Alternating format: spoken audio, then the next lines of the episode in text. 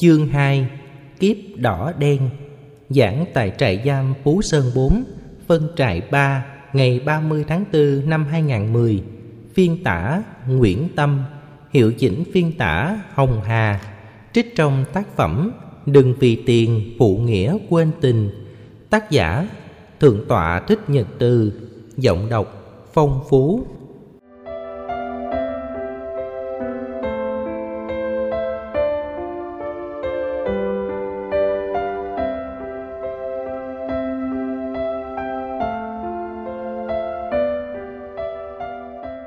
Sống thiền.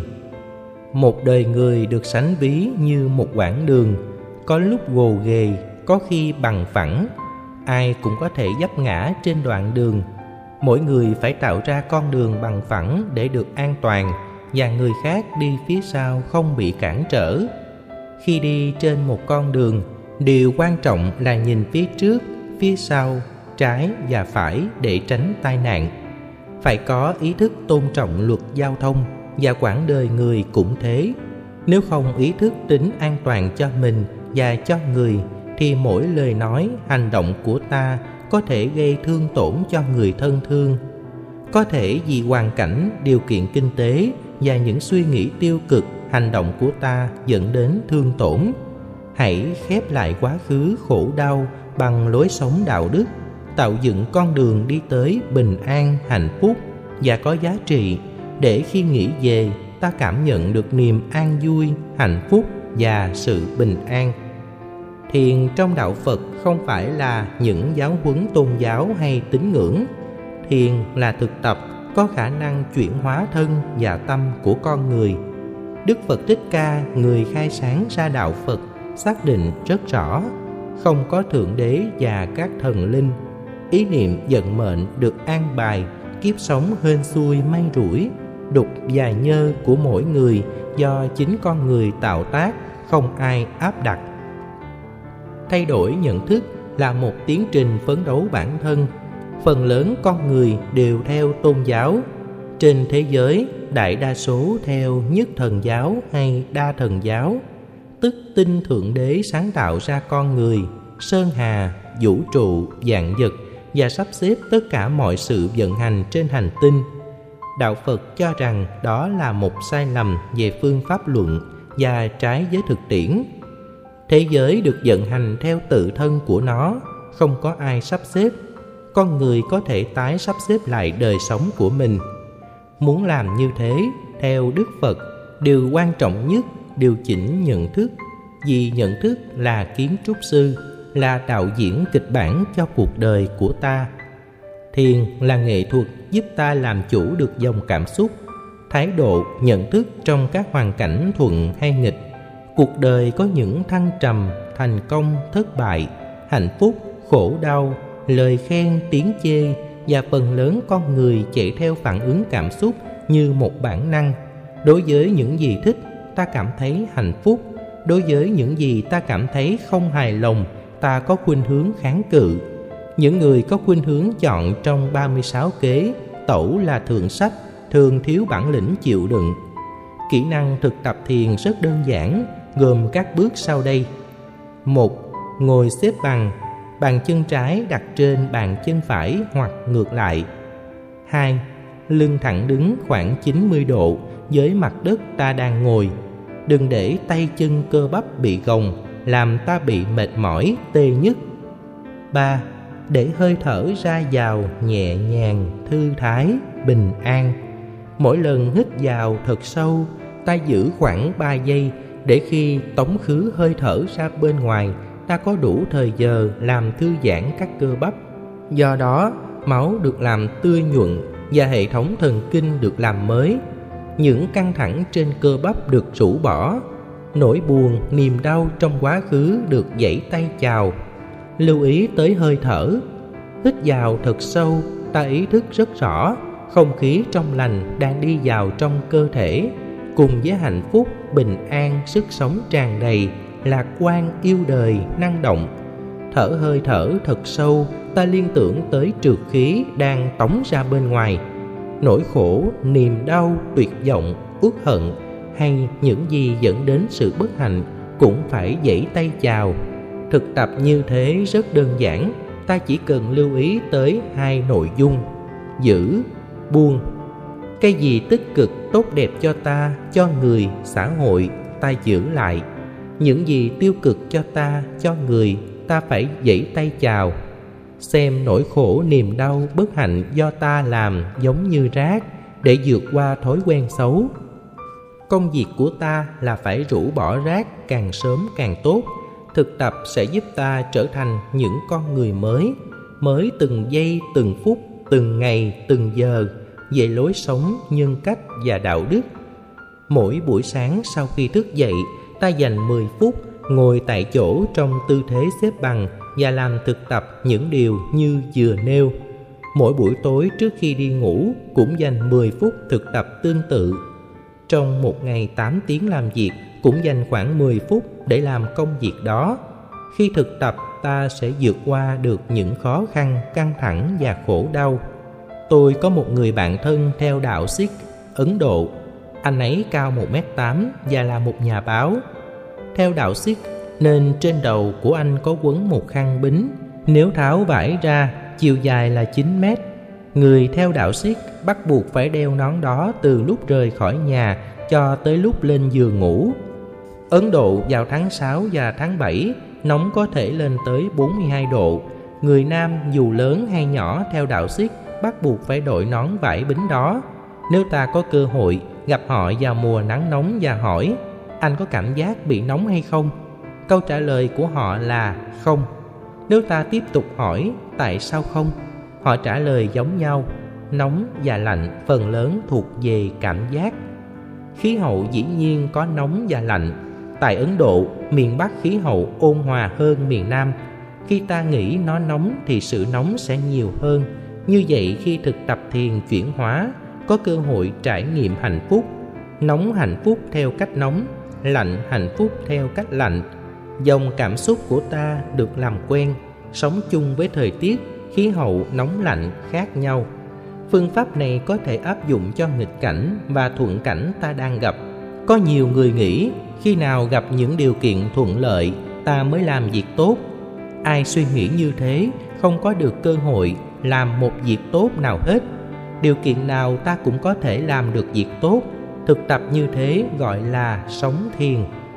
Thiền không phải là cái gì ghê gớm, thiền là hơi thở, nụ cười, niềm vui, hạnh phúc, lợi ích cho ta và người. Bây giờ và tại đây thiền bắt đầu bằng thay đổi nhận thức, theo dõi hơi thở, làm chủ cảm giác và các giác quan. Thực tập thiền giúp ta làm chủ được dòng cảm xúc. Nhờ đó, khi gặp nghịch cảnh, ta không than. Gặp khó khăn, không bỏ cuộc. Gặp những trở ngại, ta dẫn hướng tới phía trước và không đổ lỗi cho cuộc đời, không trách cứ con người. Sống thiền giúp ta có trách nhiệm, cam kết lớn để tạo dựng hạnh phúc cho bản thân ta về kiếp đỏ đen.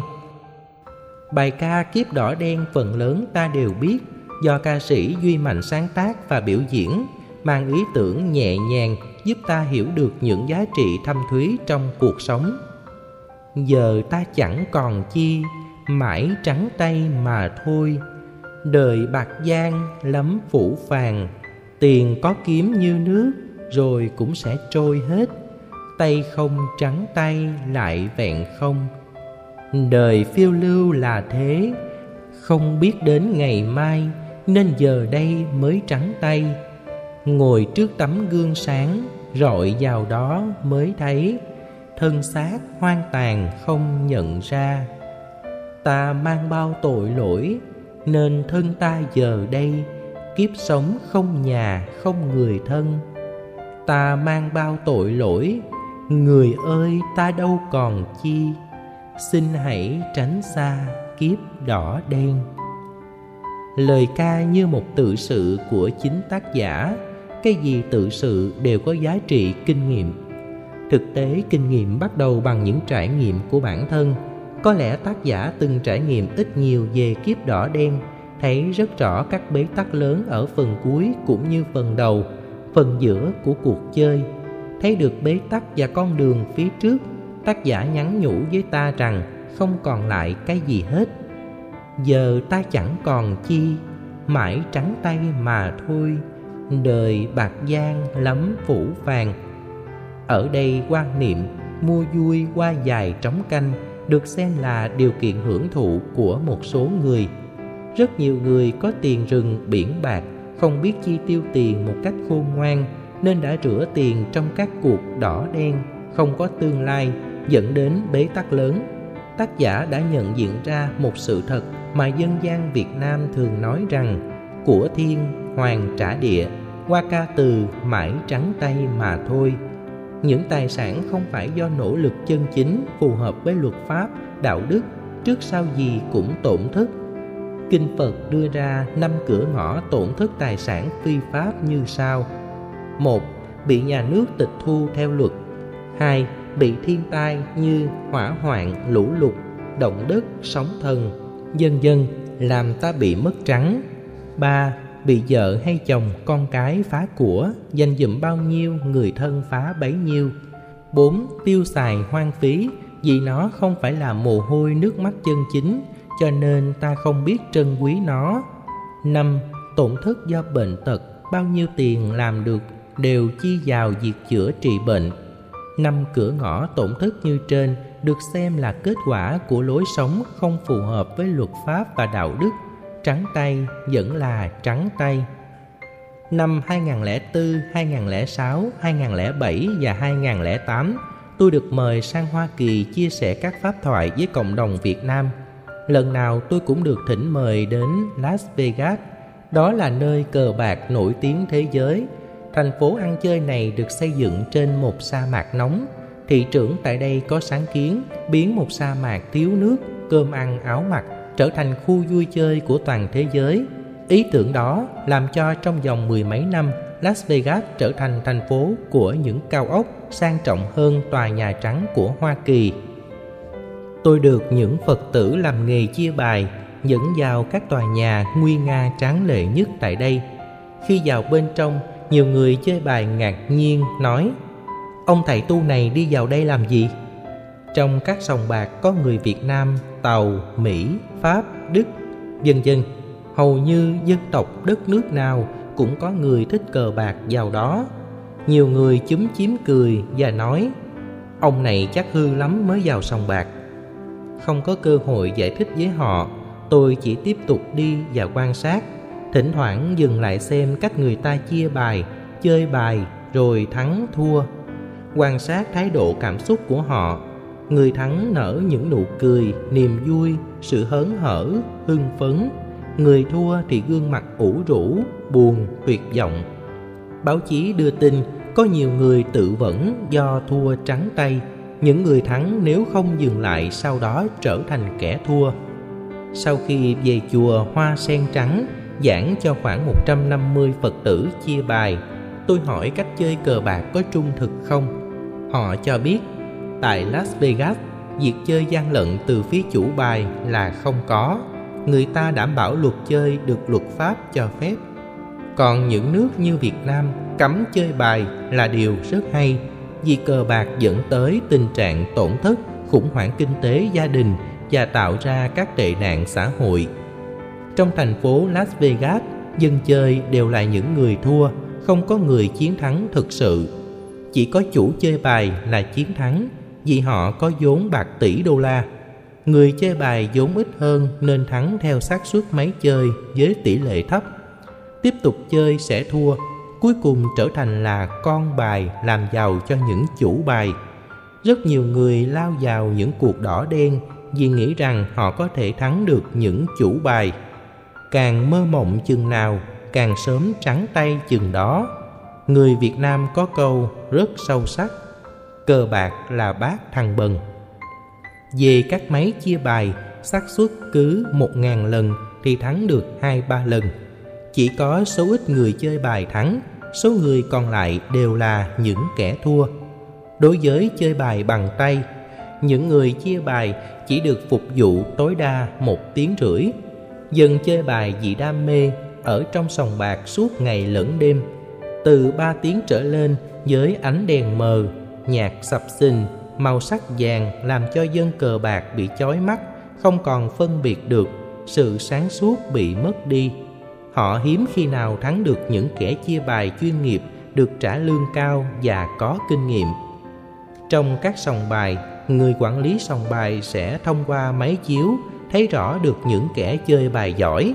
Họ cho người chia bài bị thua, nghỉ, và cho người chia bài giỏi hơn vào thay thế để thắng được người chơi bài giỏi.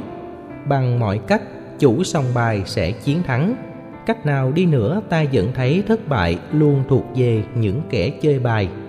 Nên nhớ giàu trước mắt, nhưng nghèo lâu dài là điều không nên làm không ai giữ mãi được tài sản làm giàu bằng bạc gian khó giữ được của bạc gian bạc gian trong bản nhạc có hai nghĩa. Thứ nhất, từ cờ bạc, thứ hai, từ sự gian dối, tức là trái với luật pháp.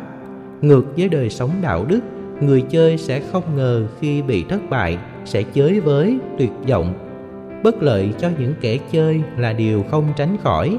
Duy mạnh tiếp tục cho ta biết, tiền có kiếm như nước rồi cũng sẽ trôi hết, tay không trắng tay lại vẹn không. Rất nhiều người khi mới chơi thấy mình thắng to, tiếp tục chơi nên thua trắng, không còn gì hết. Đây là quy luật không ai tránh khỏi. Năm 2007 tôi đi du lịch tâm linh tại Campuchia. Trên đường trở về tôi đi bằng đường bộ để biết đời sống của cư dân ở vùng biên giới khi đến biên giới những du khách đồng đi giới thiệu những sòng bạc lớn tại đây chính quyền Việt Nam cấm chơi bài vì cờ bạc đánh mất tương lai giới trẻ. Những người giàu không hiểu được điều đó qua biên giới Campuchia chơi bài. Các đại gia Việt Nam đã làm giàu cho công nghệ cờ bạc ở Campuchia. Khi ra khỏi khu vực biên giới, tôi quắt chiếc xe bên vệ đường. Tài xế cho biết từ biên giới Campuchia đến chùa Giác Ngộ gần trăm cây số, chỉ trả 400.000 đồng. Tôi hỏi tại sao rẻ đến thế? Anh ta nói rằng không tốt gì với thầy đâu Vì tôi là người được thuê chở các đại gia đánh bài Thay vì đi xe về không Tôi lấy thầy 400 ngàn vẫn có lời Anh kể rằng các đại gia ở thành phố Hồ Chí Minh Chỉ sau khoảng 1-2 tháng chơi bài đã trở thành kẻ trắng tay. Có người phải tự dẫn chết vì thiếu nợ nhiều quá. Có người lao vào con đường tù tội, Làm nhiều điều trái luật pháp. Họ phải trả những hậu quả nhãn tiền. Đó là lời kể của tài xế chở các đại gia tới các sòng bài.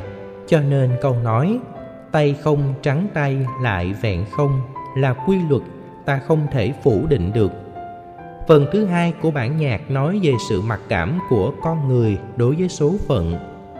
Đời phiêu lưu là thế, không biết đến ngày mai, nên giờ đây mới trắng tay. Khi phó mặc cuộc đời theo giận đỏ đen, kẻ chơi bài không biết thiết kế cuộc sống, may mắn hầu như không mấy ai được và không mấy ai giữ được. Trong khi thất bại, trở ngại, chướng duyên, thử thách và khổ đau tới liên miên theo kiểu họa vô đơn chí. Có người đã ngộ nhận rằng số phận là thế đó, muốn tốt hơn, xấu hơn cũng không được. Chấp nhận số phận nên không có nỗ lực làm thay đổi. Theo đạo phật, ai nghĩ có số phận, người đó đã sai lầm. Ta chính là chủ nhân của số phận, không ai khác. Ngày sanh không tạo nên số phận trong cùng hoàn cảnh, có người trở thành tỷ phú, có người trở thành kẻ ăn xin, cũng sinh cùng năm tháng, ngày giờ giống nhau. Nếu Hitler làm cho cả thế giới phải chảy nước mắt vì nạn phát xít bá quyền, biến thế giới trở thành núi xương và sông máu, thì sạc lô là người mang lại niềm vui nụ cười cho tất cả những người đang sống trên hành tinh nếu năm tháng ngày giờ sinh quyết định vận mệnh của con người là có thật, thì hai ông phải giống nhau không thể khác được. Trên thực tế, họ rất khác nhau, thậm chí đối ngược. Có lần tạp chí kiến thức ngày nay đưa tin có hai chị em ở anh song sinh. Họ có chung một thân người, hai bàn chân, hai cánh tay, nhưng có hai đầu. Vì có hai đầu, họ có hai nếp suy nghĩ ứng xử quan điểm hoàn toàn khác nhau cùng đôi chân và một thân người nên họ có mặt khắp nơi chốn. Người em thích nhạc rock, nhạc rap, nhạc pop. Người chị thích đời sống tôn giáo. Mỗi khi người em đi vào quán bar, thưởng thức và hưởng thụ những tiếng nhạc sập sình, người chị cảm thấy nhức đầu và căng thẳng vô cùng. Họ cam kết phải chịu đựng lẫn nhau. Mỗi khi người chị đi vào nhà thờ cầu nguyện, người em cảm thấy chán nản. Hai chị em là cả một thế giới khác biệt. Họ sinh ra cùng một tích tắc của thời gian và cùng một thân thể lại có hai cá tính khác nhau. Điều này chứng minh không có số phận an bài như nhiều người mê tín dị đoan nghĩ. Sinh ra trong năm con trâu nên suốt đời phải cày. Sinh ra năm con cọp nên phải giữ như thế này thế nọ ai nghĩ rằng nữ sinh ra năm con cọp mạng cao và chồng yểu mạng là đang gây ra hàm oan cho những người phụ nữ tuổi con cọp. Theo Phật giáo, năm tháng, ngày giờ không tạo ra số phận con người. Chính ý thức, nghề nghiệp, khuynh hướng, hành động tạo ra hạnh phúc hay khổ đau. Sự nghiệp của ta tốt hay xấu do đó mà có. Tin vào vận mệnh sẽ khó biết đến ngày mai. Ai tin vào vận mệnh sẽ chịu đắng cay. Ai xóa bỏ định mệnh bằng nỗ lực chân chính sẽ có cơ hội hưởng được hạnh phúc. Thắng và thua đều khổ. Ngồi trước tấm gương sáng rọi vào đó mới thấy, thân xác hoang tàn không nhận ra.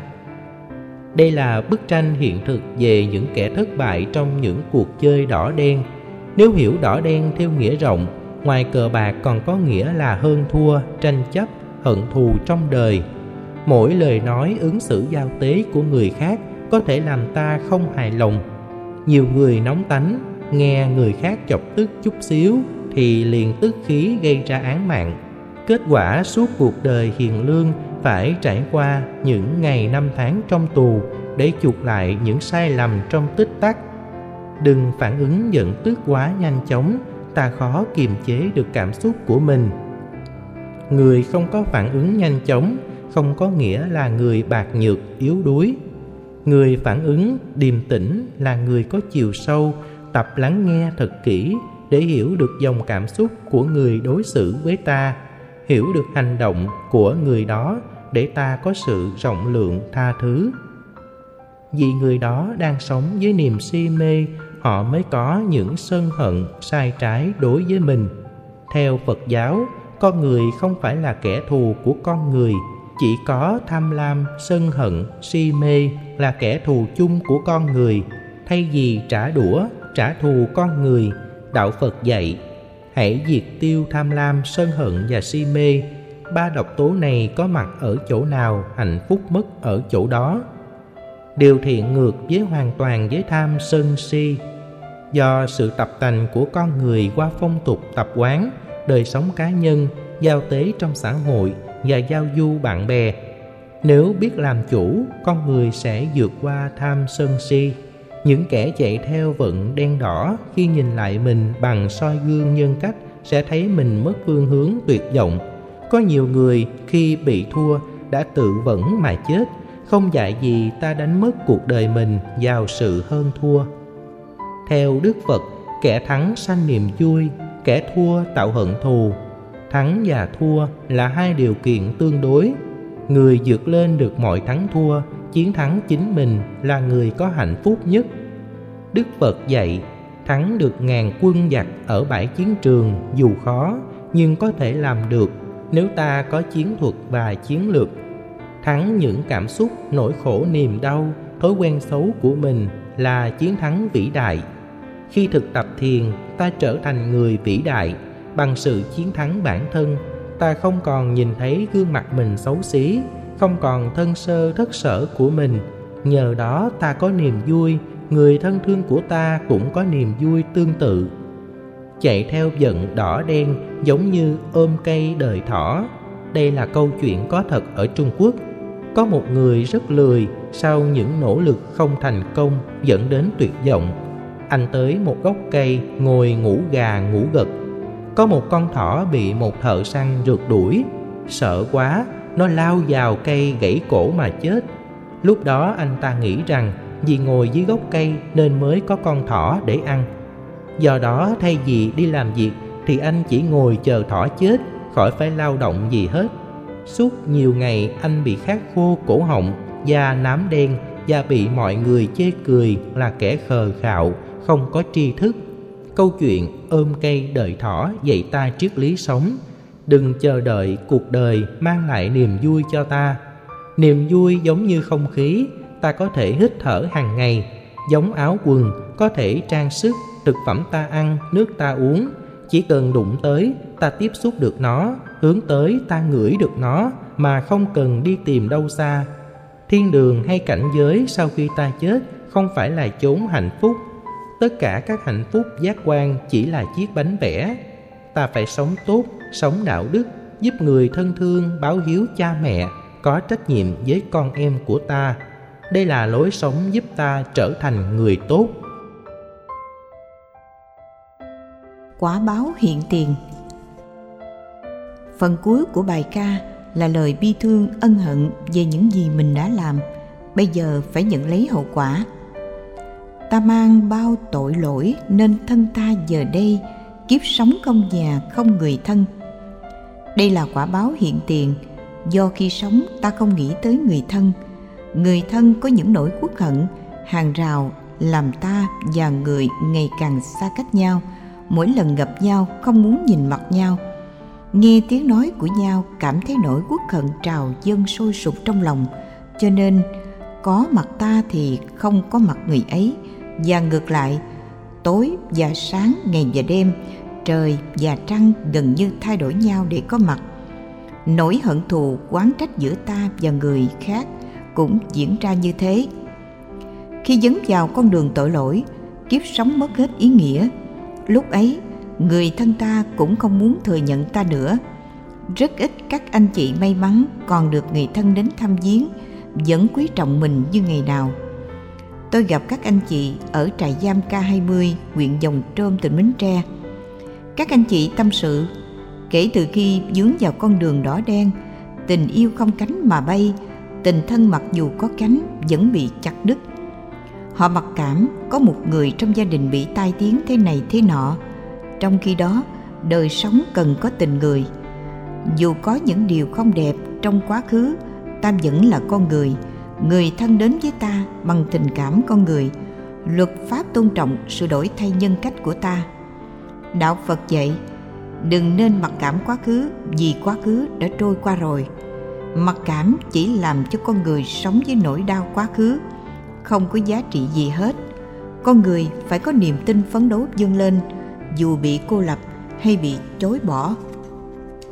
Đừng trách móc, đừng buồn tuổi thân phận hãy nỗ lực làm những việc thật tốt, thật nhiều để sớm thoát ra khỏi hoàn cảnh bất hạnh. Xa lánh kiếp đỏ đen. Người ơi, ta đâu còn chi? Xin hãy tránh xa kiếp đỏ đen. Lời tuyệt vọng thể hiện ở câu đầu. Thái độ tích cực mở ra ở câu sau. Từ bỏ kiếp đỏ đen, kiếp đỏ đen không dẫn tới một tương lai tươi sáng nào. Bài ca chỉ có 15 câu, nhưng tác giả sử dụng gần 10 phủ định từ với nhiều sắc thái khác nhau. Không, chẳng còn chi, phủ phàng, trắng tay, bằng không, quan tàn, sơ sát, đâu còn gì, vân vân.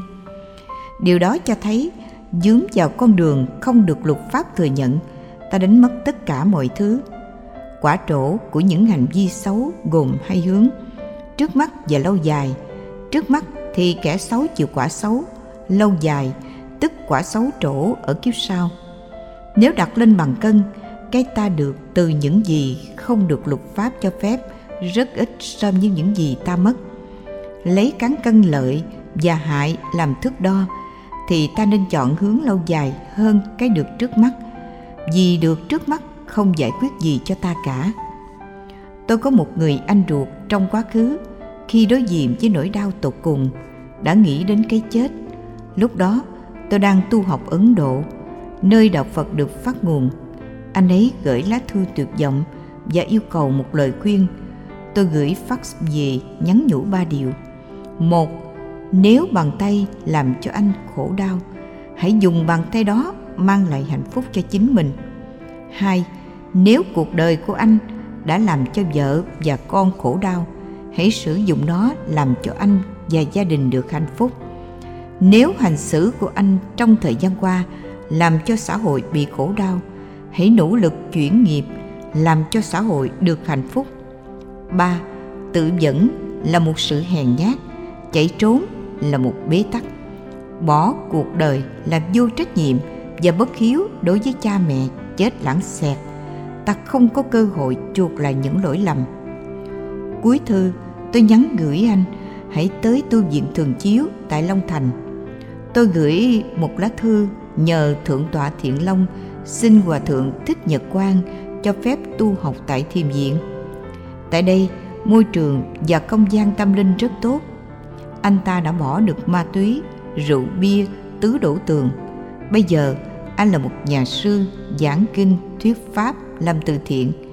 Anh chia sẻ quãng đời của mình và mong tất cả những người sống như anh vượt qua những khó khăn trong đời. Quay đầu là bờ. Quay đầu là bờ là niềm khích lệ lớn. Ta phải đi vào quỹ đạo của đạo đức. Nếu muốn trở thành con người hạnh phúc, khi quay đầu, ta hướng về được con đường tốt. Phải nỗ lực bơi vào bờ để không chết chìm giữa sông. Chết chìm không ai nhớ đến ta. Kiếp kiếp người đời sẽ nguyền rủa. Người thân thương sẽ quốc hận mình và bản thân cũng bị lương tâm dày dò kinh phật nói đến ba giai đoạn của đời người, vị ngọt, vị đắng và vị xuất ly. Ai trong cuộc đời cũng có một vị ngọt, đó là thời vàng son, sự thành công và hạnh phúc. Nếu không biết giữ, chỉ một sơ suất, không làm chủ bản thân, ta phải trải qua giai đoạn thứ hai làm vị đắng, tạo ra đau khổ, đắng cay cho mình và người thân thương. Đó là khi ta có những hành động, lời nói, việc làm không được xã hội thừa nhận, không được luật pháp tán đồng, không được đạo đức cho phép. Dĩ đắng để lại vết thằng rất lớn trong đời người. Dĩ nhiên, khi ta làm mới, có người rộng lượng tha thứ bỏ qua, có những người giận dai, giận dài, không bỏ qua, ta cũng đừng vì thế mà mặc cảm. Giai đoạn thứ ba là xuất ly, nghĩa là phải thoát ra khỏi hoàn cảnh của dị đắng. Thoát đây không phải là trốn tránh ta làm lại cuộc đời của ta. Nếu bàn tay này mang khổ đau, tự hành hạ bằng cách chặt đứt nó, ta sẽ mất luôn bàn tay một cách vĩnh viễn. Hành động này không lợi cho ai. Hãy dùng bàn tay này làm những việc tốt, tương tự, thay đổi cuộc sống là làm các hành động mới có khuynh hướng đối lập hoàn toàn với những hành động cũ trong quá khứ.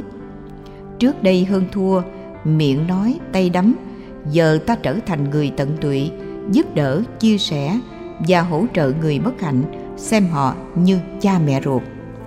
Thực tập xem mọi người như các thành viên trong gia đình. Ta không còn hơn thua nữa.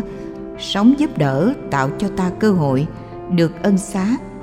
Ân xá chỉ diễn ra một năm mấy lần vào những ngày lễ lớn. Khi về với gia đình, hãy nỗ lực làm những việc tốt để tẩy sạch quá khứ bất hạnh nhờ nỗ lực chuyển nghiệp, anh chị em có được thời hạn ân xá sớm hơn và nhiều hơn những gì ta mong đợi. Muốn được ân xá, ta phải phát khởi tâm cao thượng, làm việc tốt bằng sự nhiệt quyết ta làm vì niềm vui phụng sự cho người khác, cho xã hội cộng đồng.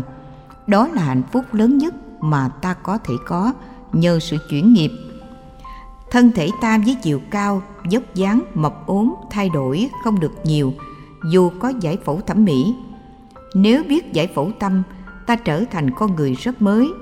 Giải phẫu tâm có khi thành công, có khi thất bại. Khi giải phẫu tâm, ta thấy được dòng cảm xúc, động cơ của hành động, mục đích ngắn dài, kiếp này và kiếp sau. Nhân quả báo ứng là chuyện có thật. Dù ta không tin nhưng nhân quả báo ứng là chuyện diễn ra hàng ngày. Thấy được điều đó, ta phải cố gắng làm và sống tốt để khỏi phải trả những hậu quả do chính ta tạo ra. Trong phật giáo có câu, phàm làm việc gì trước hết nên nghĩ tới những hậu quả của nó. Hãy cùng nhau suy nghiệm câu này. Như phương châm sống, ta sẽ vẫy tay chào với quá khứ đau khổ và tội lỗi để có một tương lai trách nhiệm đạo đức và hạnh phúc.